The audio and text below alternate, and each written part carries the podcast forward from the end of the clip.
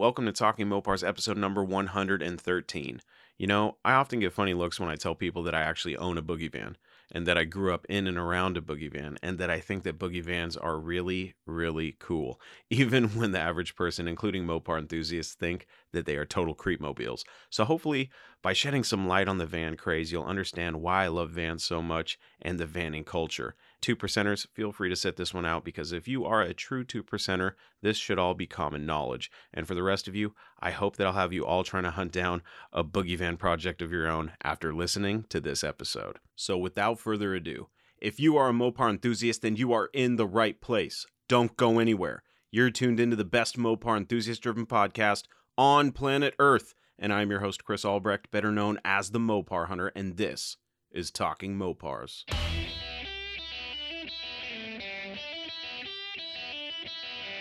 You're listening to Talking Mopars with the Mopar Hunter, your direct connection to all things Mopar.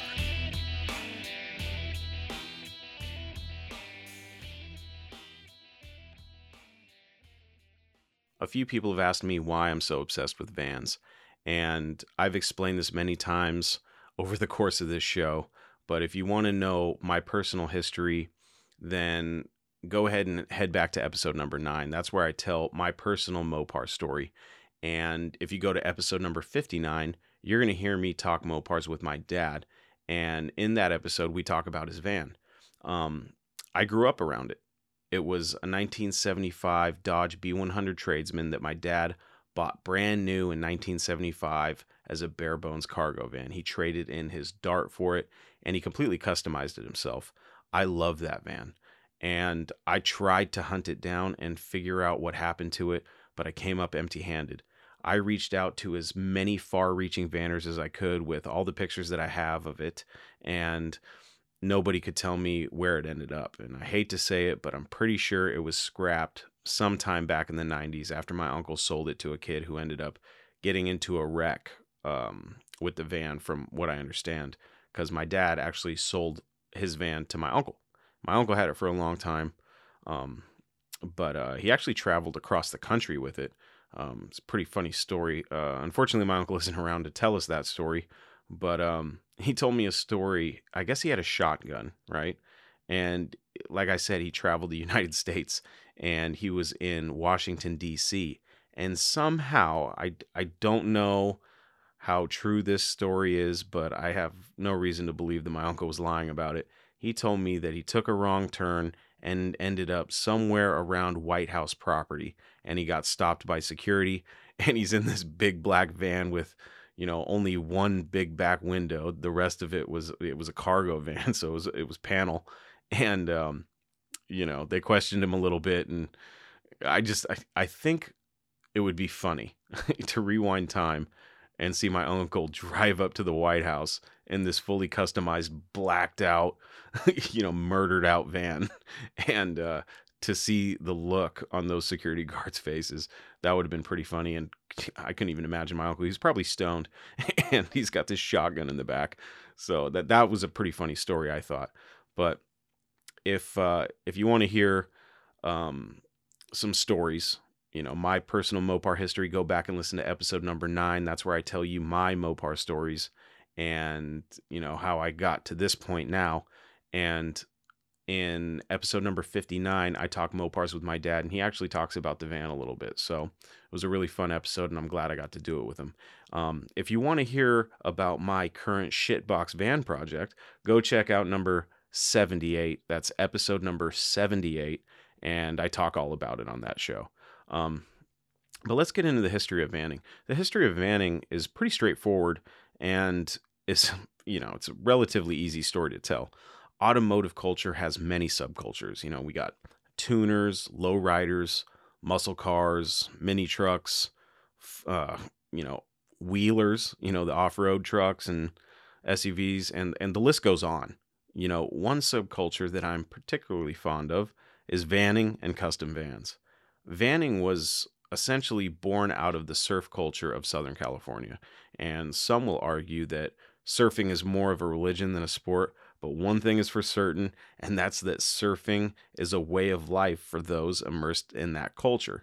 And those who live and breathe surfing, you know, they live life like it's an endless summer. you know, the beach bums is what they call them. But vanning was actually born out of surfing. And how was it born out of surfing? Well, it starts long before the existence of Mopar vans, which we will be diving into here in a little bit. As many of you probably already know, early surfers in the 40s and 50s primarily used the woody wagons to get around. And you know the woody wagons, they're the station wagons with the wood paneling on the side. They could haul stuff and they could haul people very easily and depending on you know on who you asked they looked really cool every time i see a woody at a show you know they always grab my attention because they're just so unique but um at the time manufacturers were also producing panel trucks intended for hauling cargo and you know making deliveries and those were also starting to be utilized by surfers. Um, so you had the woodies and the panel trucks and then the vw buses came into play and they you know became super popular among the surfer community and undeniably had a huge influence on what would later become the automotive subculture of vanning Credit for the first cargo van can actually be given to Ford, with Chevy coming in a close second. And last of the big three to test the van waters was Dodge in 1964 with the awesome A100s. We'll be talking about Dodge vans more in a little bit once we cover the history of vanning, so sit tight. As 1970 approached, vans were full steam ahead and surging in popularity.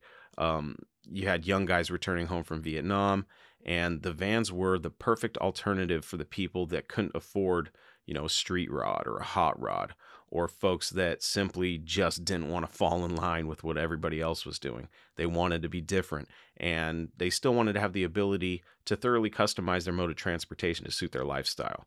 You know if you're an automotive enthusiast chances are you can't leave well enough alone. You don't like stock vehicles and you want to customize um, and Vans offered that variety, and some say that, you know, variety is the spice of life. But Vans offered the unique ability to be built and customized for a variety of purposes and lifestyles, and were definitely a unique way for someone to express their own personal creativity, you know, and their individuality. As the trend of vanning grew, the vanners started to come together and form clubs and the first of those clubs was um, Associated Vans out of Southern California towards the late 60s. And by the time the 70s rolled around, van clubs had started to form all over the United States and Canada, and vanning was in full swing. So once you had these clubs starting to form, uh, large gatherings of vanners started to emerge. And these gatherings ended up becoming what would be known as van runs or truck ins, van ins and as I would come to know him in the 80s, uh, I knew him as van fairs. Um, these gatherings were basically giant parties for vanners that included all sorts of fun activities, some family friendly and some not. This was the 70s, um, so you can imagine what was happening. But these gatherings would also become popular for the large number of fully customized vans that would show up to not only party and have a good time, but to show off their rolling works of art. And you know what I'm talking about the custom paint jobs with the murals on the side of the vans, the wild custom interiors, the bubble windows, the raked out stances, the sunroofs, and, you know, even wilder modifications. People were chopping tops, people were adding extra rear axles. Um, you know, this, vanning is one of those things where you can take a, a cargo van and turn it into a rolling nightclub. you know what I'm saying? I've seen custom interiors that had stripper poles, full bars. Uh, you know, you look in some of these vans and they look like a booth at a nightclub. you know what I mean? It's crazy.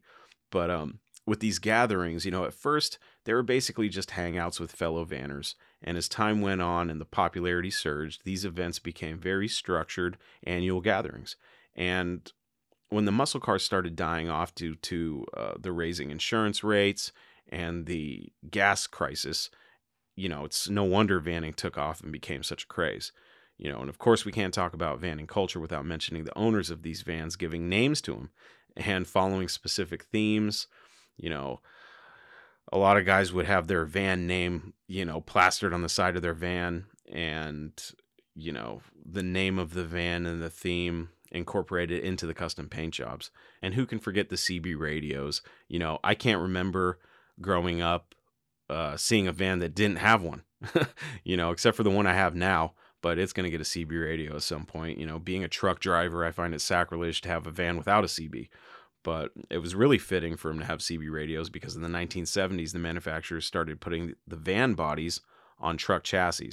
And, you know, vanners wanted to be considered truckers and their vans considered trucks. But um, that's actually how the term trucking was born.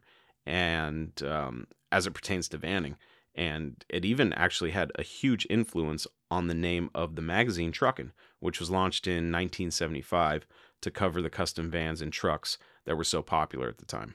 Vanning was so popular that even magazines like the legendary Hot Rod magazine started to cover them, and with Terry Cook at the helm, even helped organize the first national event for vanners in July of 1973 with the Rocky Mountain Vans of Denver Van Club called the First National Truckin' at Tiger Run, Colorado.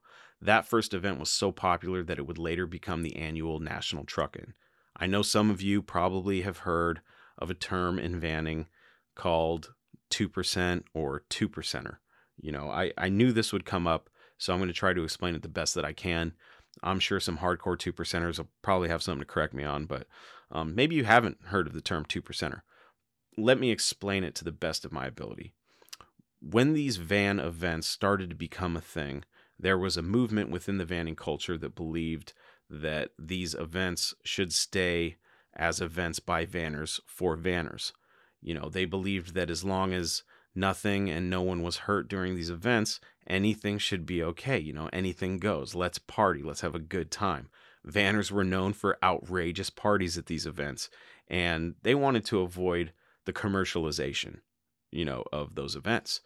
And they really didn't want, you know, hardcore structure and organization. They wanted to keep vanning grassroots and not mainstream. They would go against the man. you know what I mean? Hence the term two percenter. The two percenters were the ones who wanted to keep vanning pure, and the 98% wanted to commercialize it and organize these events with stricter rules and guidelines.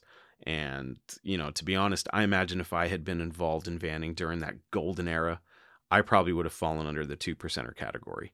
Um, Lord knows I like to party.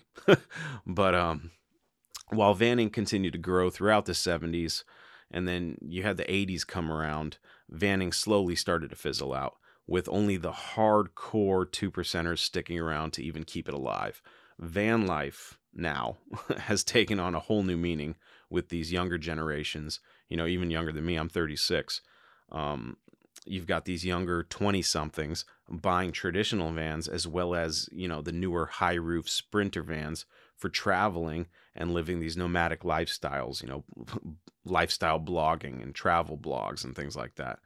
But let's rewind back to 1976 and talk about something that Dodge did that I think goes to show you how Dodges always seem to have their finger on the pulse of the enthusiast market, even today. Seeing the popularity of these custom vans back in the day and the huge opportunity to capitalize on that popularity, Dodge launched a factory custom van that would allow for the owner to be able to customize their own van by ordering one custom from the factory. And included in that purchase was a street van customization kit that would help guide whoever bought the van, you know, the new owner in the customization process and inspire them with ideas for like graphic schemes and things like that. And that factory custom van would become a legend not only in vanning culture but in Mopar history, and they called it the street van. The street van had a great run from 1976 until 1980. Um, here's a fun fact: Did you know that in 1973, Mopar legend Mr. Norm noticed the popularity of vans and being a Dodge dealer, you know, he wanted to capitalize too. And with the muscle car era coming to an end, he capitalized on his concept of conversion vans. He even went as far as to open an entire department at Grand Spaulding Dodge dedicated to vans alone. And in, in that same year, in 1973, that was the year that Grand Spaulding would become the second largest Dodge dealer in the world for uh, sales volume. So you know that speaks volumes you know no pun intended um, to how popular vanning was and how popular the trucks were But the street van wouldn't be the only van to have a significant impact in the history of Mopars. The second van that would make a huge impact, and actually, you know what? Let me rewind that. It's actually it wouldn't be the second van; it would be the third van because before the street van, you had the A100s. I can't believe I. How can I? How can I have a podcast about vanning and not talk about the A100s? The Dodge A100s were introduced in 1964, and you know, if you have an A100, everybody thinks it's a mystery machine. You know what I mean? And I, you know, I think that the Mopar vans all deserve their own episode. You know, from the A100s and the B series vans all the way to the third van that would make a huge impact um, in the history of Mopars. Um, and you really wouldn't even think about this particular van making, you know, a big impact on Mopar history, you know, considering their history of performance. But that van is closing in on its 40th year since its introduction in 1984, and that's the Dodge Caravan. you know, as funny as that sounds, um, gosh, I would venture to say that the Dodge Caravan is one of the highest selling Mopars of all time. you know, and believe it or not, um, I don't know how much you guys know about Dodge Caravans, but in the 1980s, they actually produced a turbocharged model that could even be had with a five speed manual transmission. you know, imagine that. You know, I think I think they were 80s models, like late 80s, maybe early, maybe early 90s. Um, I would have to do some more research on that. I, th- I, think I think it's early 90s, late 80s or early 90s. They had a Dodge Caravan that you could get a 2.5 uh, four cylinder turbo, and uh, you know make that to a five speed manual transmission, and you basically have a Dodge Daytona with a van body. But um, that's that's definitely another fun topic that we should talk about is uh, those vans and uh, you know front wheel drive turbo Mopars in general because I'm a huge fan. I know a lot of you that know me on a personal level know that. Um, and I've been wanting to do an episode on the front wheel drive turbo Mopars for a long time, so that's definitely going to be happening sooner rather than later. But um, you know that's pretty much you know if I wanted to sum up vanning and van culture, that's pretty much how I could do it. Um, there's really not much to it, you know people wanted to be individualistic, and Vans offered, you know, a really good blank canvas. And, you know, with the party culture, what better than a van? You know, you can do all sorts of fun stuff in vans, right?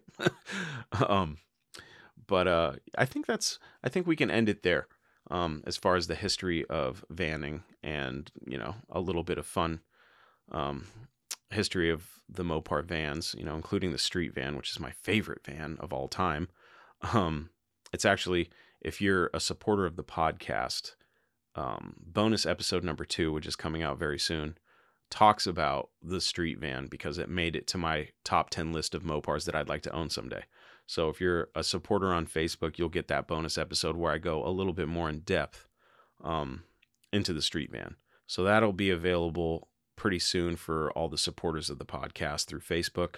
Um, but you know, if you want to learn more about the street van, just Google street van. you know, there's a lot of fun information. Um, I've actually tried to hunt down one of the street van customization kits, and man, it's like trying to find the holy grail. you know what I mean?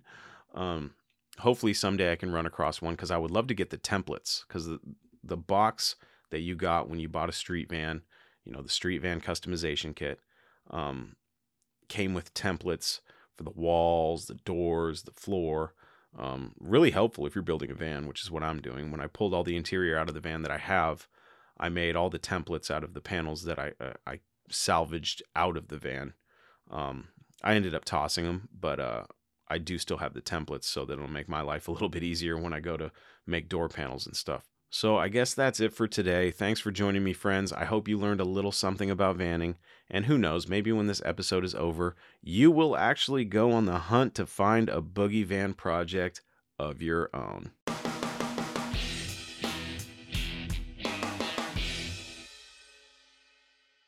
There you have it, my friends. Another episode of Talking Mopars is in the books. For everything you need to know about this podcast, please visit talkingmopars.com. And don't forget that you can send me your Mopar stories, questions, comments, complaints, suggestions, and everything else on your Mopar addicted mind to Chris at talkingmopars.com. Or you can leave me a voice message on my voicemail box at 20928 Mopar to hear yourself on the show. If you want to help support Talking Mopars, you can pick up some cool merchandise in the Talking Mopars merch shop. There, you can order products like t shirts, hoodies, stickers, mugs, and more. Another way to help support the show is by becoming a supporter on the Talking Mopars Facebook page. By becoming a supporter on Facebook, you will get access to exclusive bonus content and you will be entered into our monthly supporter giveaway where you will get a chance to win something fun related to Mopars. That's it, my friends. Until we talk again, I am your host, Chris Albrecht, and that was Talking Mopars.